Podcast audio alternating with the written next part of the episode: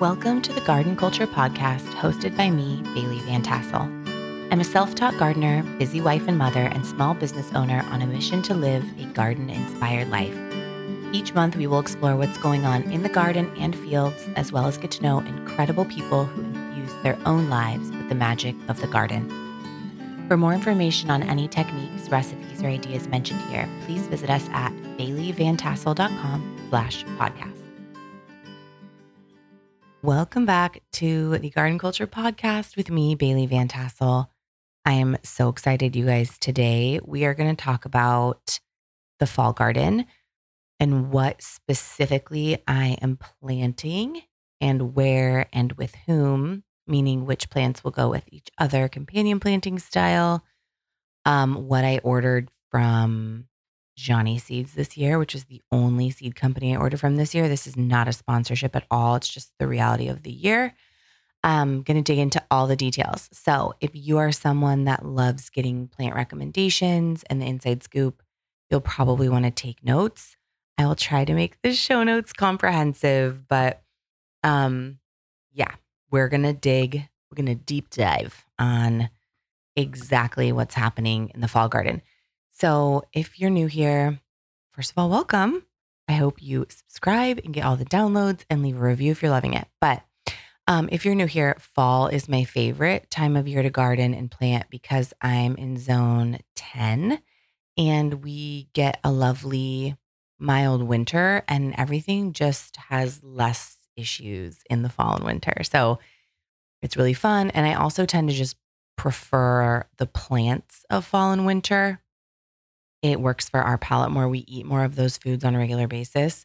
So, yeah, I'm excited. Okay.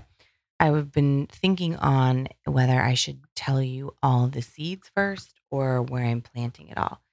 So, I think I'm going to jump into what I'm planting and where. I have my garden plan in front of me. Every single year, I do the same thing. I get graph paper and I physically draw out my garden by hand. There's something about that sort of tactile experience that really like gets me in the zone, visualizing everything. Um, and as you guys know, I really like to have a beautiful vibe and aesthetic with the garden as well. So each of my garden beds is mapped out I've explained this a little bit on my blog and Instagram. I use this method that I have coined and called poker planting. Um, but it's how I prioritize how much of what I'm growing and how much space I allow it to take up and all of that. So, uh, alongside that process of like, how much of everything do I want to grow? What are my priority crops? It's also going to be placed based on growing conditions, microclimates, and then what looks really pretty. So I will layer everything in a way that makes it look really beautiful, draws you in, um, tall things in the back, yada, yada. So going from left to right, from top to bottom, like you're reading a book. And I will be getting a blog post up where there's a visual of this. Um, I usually do it after I plant though, because things always get moved around. I'm just, it's just who I am. I don't know. So uh, I'm going to go kind of quick. Okay, so my first bed is going to have onions and cabbage. And then something else I should mention is I won't even, t- everything that I'm planting won't have a place on my garden map because there are things that just kind of get shoved and tucked in. So, like mm, radishes, for example, don't always make it on the map, but I plant them when there's like gaps and holes.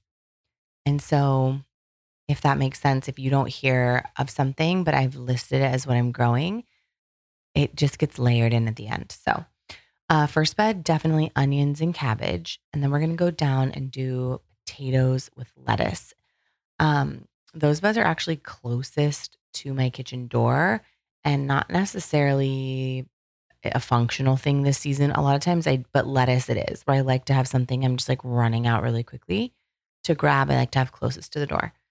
Um, over one, starting at the top again with my beds, I'm going to be doing charred Brussels sprouts and delicata squash in that bed. And then I'll go down to onions, more onions, broccoli, and nasturtium. And then I will have herbs and parsnips in a bed with something climbing. and I'm uncertain still. I think maybe this baby butternut squash that I have, it's from this really cool seed company. The seeds I have are old though, called Row Seeds. And I honestly think these are from, yeah, the germination rate's 100%, but these are from 2019, which was a long time ago. So I might row seven seeds. I don't know if those are going to germinate. So we'll start those like tomorrow, literally, to see how they're going to do. Okay, moving on. Um, we're gonna go back now, and I have a lot of symmetry in the garden. So this is moving into the right side of the garden. I just mentioned the left five beds. Now we're going to the right five beds. So the top one's going to be charred Brussels delicata again.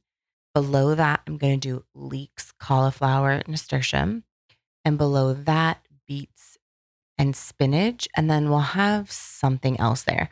So closest to our yard, where there's a big arch trellis, I usually do a big heavy row of flowers that really like calls you in through the trellis, creates this entrance moment. That's that bed, beets and spinach. Um, the opposite side of it is the herb and parsnip bed I mentioned. A lot of things will go in those two boxes. I like those to look really full, but it's usually kind of a catch all because I want it to like look a certain way. So then one more row over, I'm going to do another bed of leeks and cauliflower and then a bed of carrots, peas, and more lettuce. And that will be a fun bed. I really like the way that will have a big TP trellis for the peas. And then I like to have um, like a carrot border and then lettuce in the middle. I think will look really pretty and be a really interesting focal point. So those are like the anchors in my garden beds right now and account for a lot of the new seeds I bought this year. So, as I mentioned, I bought all my seeds for this fall from Johnny's Selected Seeds.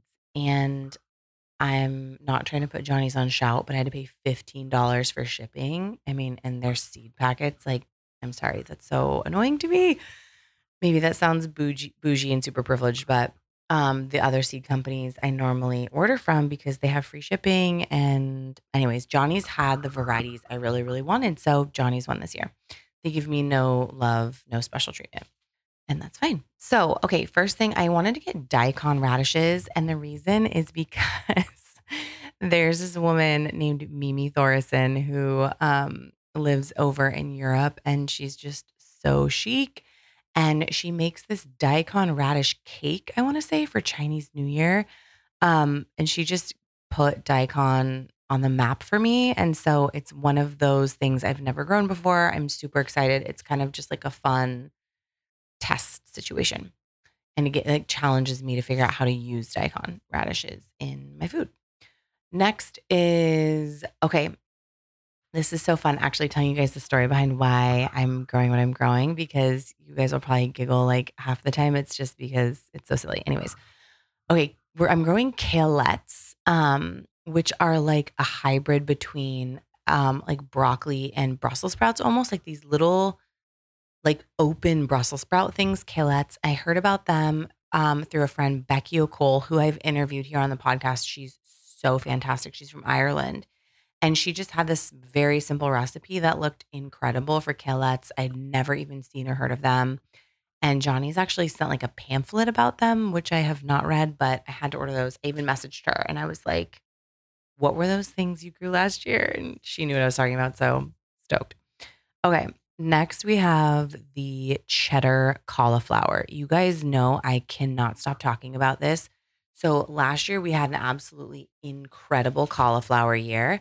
And I gave them a lot of space in my beds. And I'm glad I did because we ate absolutely all of it. My son, who's six now, loves roasted cauliflower. In fact, the whole family eats a lot of cauliflower. They'll eat it raw, roasted, steamed. I've been doing these big, sort of like cauliflower steaks, almost like quarter to a half inch thick cauliflower roasted with um, salt, garlic, olive oil, and then we'll do some sort of like a nut, like a pine nut or a pistachio, and then maybe like a little bit of a balsamic glaze. I mean, just it's everything.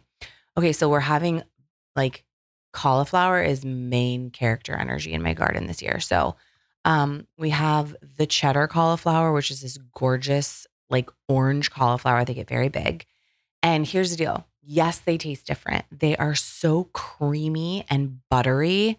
Like a white cauliflower is, I mean, it's like watery trash garbage if you get it at the grocery store, anyways. But I grew some white cauliflower as well, and they just, the flavor wasn't there. However, I did order some this year. I don't know, I'm cauliflower is just a hero. Um, so I got a couple varieties of the colored cauliflower. I got the cheddar and then I also got another one called Clementine. And so we're going to see, we're going to compare the two. They both have that beautiful orange coloring, but we'll see how the flavor is between the two. Then I also had to get purple cauliflower because those are delicious and also just stunningly gorgeous. And I got purple moon and lavender. And those are also two different purple cauliflower. And they typically hold their color when you cook them, which is a bit unusual for veggies. A lot of times, if you get like a a bean or something that is colorful when you cook it it actually kind of goes back to being green. It's crazy but these will these will hold their color. I did get one variety of white cauliflower. Amazing is the brand. It's called amazing. We'll see. It's like an early it's an early variety that'll come up quick. And then i got two other things from johnny's. I got some kookaburra spinach and touchstone gold beets. So yeah, spinach was major in my garden last year. I just harvested it for like months and months. It thrived. And what I was looking for, especially what I look for in my leafy greens and lettuces, are things that are slow to bolt because we'll have little hot snaps as opposed to cold. We don't get a frost in my zone where I live. So I always have to make sure that things aren't going to bolt super fast. And also because I like to cheat my season and get things started early because I get bored of the summer garden and want to move into the fall garden. So I'm always looking for that. And Johnny's does do a really good job of telling you like exactly what, like all the details on the plants, like what's hardy and what's bolting and what's good in frost and what's resistant to certain pests and diseases. Like they are cream of the crop on that front. It's like absolutely worth it. So, something to think about when you are seeds dropping.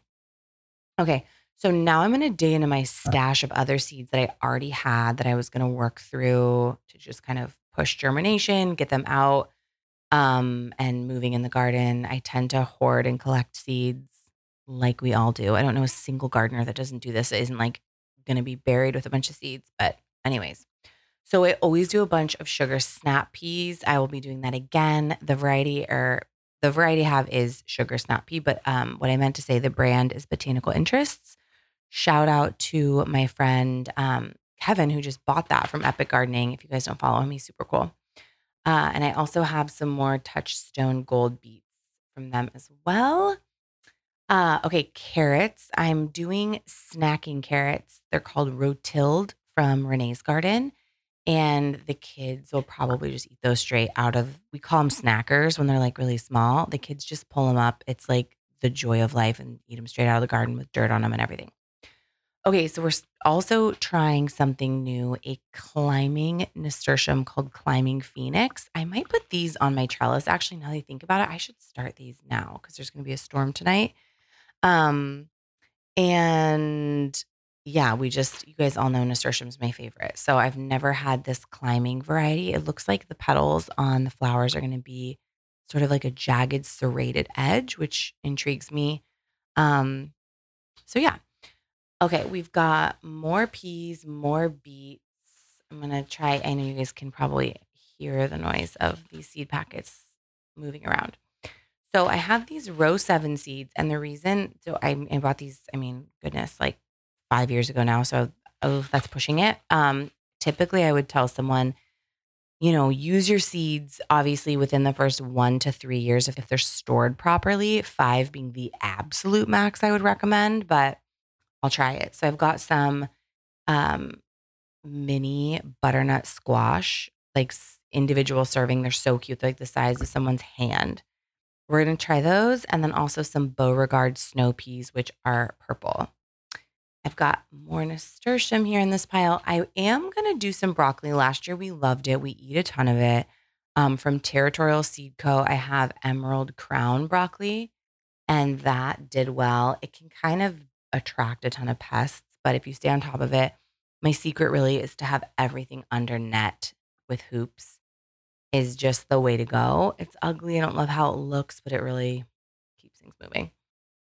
Um, I also think I want to try maybe some kohlrabi this year. Um, and then we have cabbage. And last year we did bobcat cabbage again from Territorial Seed Company. And we really liked that. I had purple cabbage that were just stunningly gorgeous and tasted really good. I made sauerkraut with it, um, which I do want to do again. So those were big. They just take a lot of space and a lot of time, but they are very majestic to grow. So um, that's kind of the basics of what I'm growing this fall and winter. I will be sneaking in. I really need to look at my flowers, but straw flower is something. Um, and then I also will be just doing a bunch of different sort of radishes and leafy greens, maybe even some kale. I always don't eat as much kale as I grow there's one dish I make. It's a sausage potato kale soup. It's my son's favorite. And so we really just use the kale for that. Other than that, kale just kind of uh, like I'd rather do a spinach or um, some sort of another leafy green to get my greens in than kale. So I don't know. That's my opinion on that. But um, I hope I'm not forgetting some like big major crop of something. I know I mentioned onions. I like to get those from a very specific farm, um, Dixondale, which, which we've mentioned. I need to get on their list because for me, I don't even really normally get those until actual like winter. I want to say maybe even November. So I need to get on top of it. Um, and then garlic, of course, too. I didn't mention garlic. I grew so much this year. It did really well. And that's always something we use a lot of. So garlic is happening too. I don't just don't know where I'm going to put it. You know, it's such a big a nine month commitment for garlic. And you really want to be able to have flexibility with watering that. So, who the garlic is planted with is really important and where it goes. But there's always room for garlic. So, anyways, that is that's the plan. I'm going to get it written up and put on the blog at some point. Um, if you guys have questions, you can always email me, DM me on Instagram. Um, and if you're loving the podcast, I would be so grateful for a review and also for you guys to subscribe. So this just downloads every Thursday for you. It is truly such a joy to serve you guys and bring you this information and get to have like an actual long form conversation as well as interview just the most fantastic people in in life that also garden. So um yeah, I will chat with you guys soon and happy gardening. I hope this episode has been balm for the soul and inspiration for the heart. I would love if you left a review to let me know your thoughts or anything you're interested in learning. And I'm so grateful that you found this space. For more information on any technique, recipes, or ideas mentioned, visit us at baileyvantassel.com slash podcast.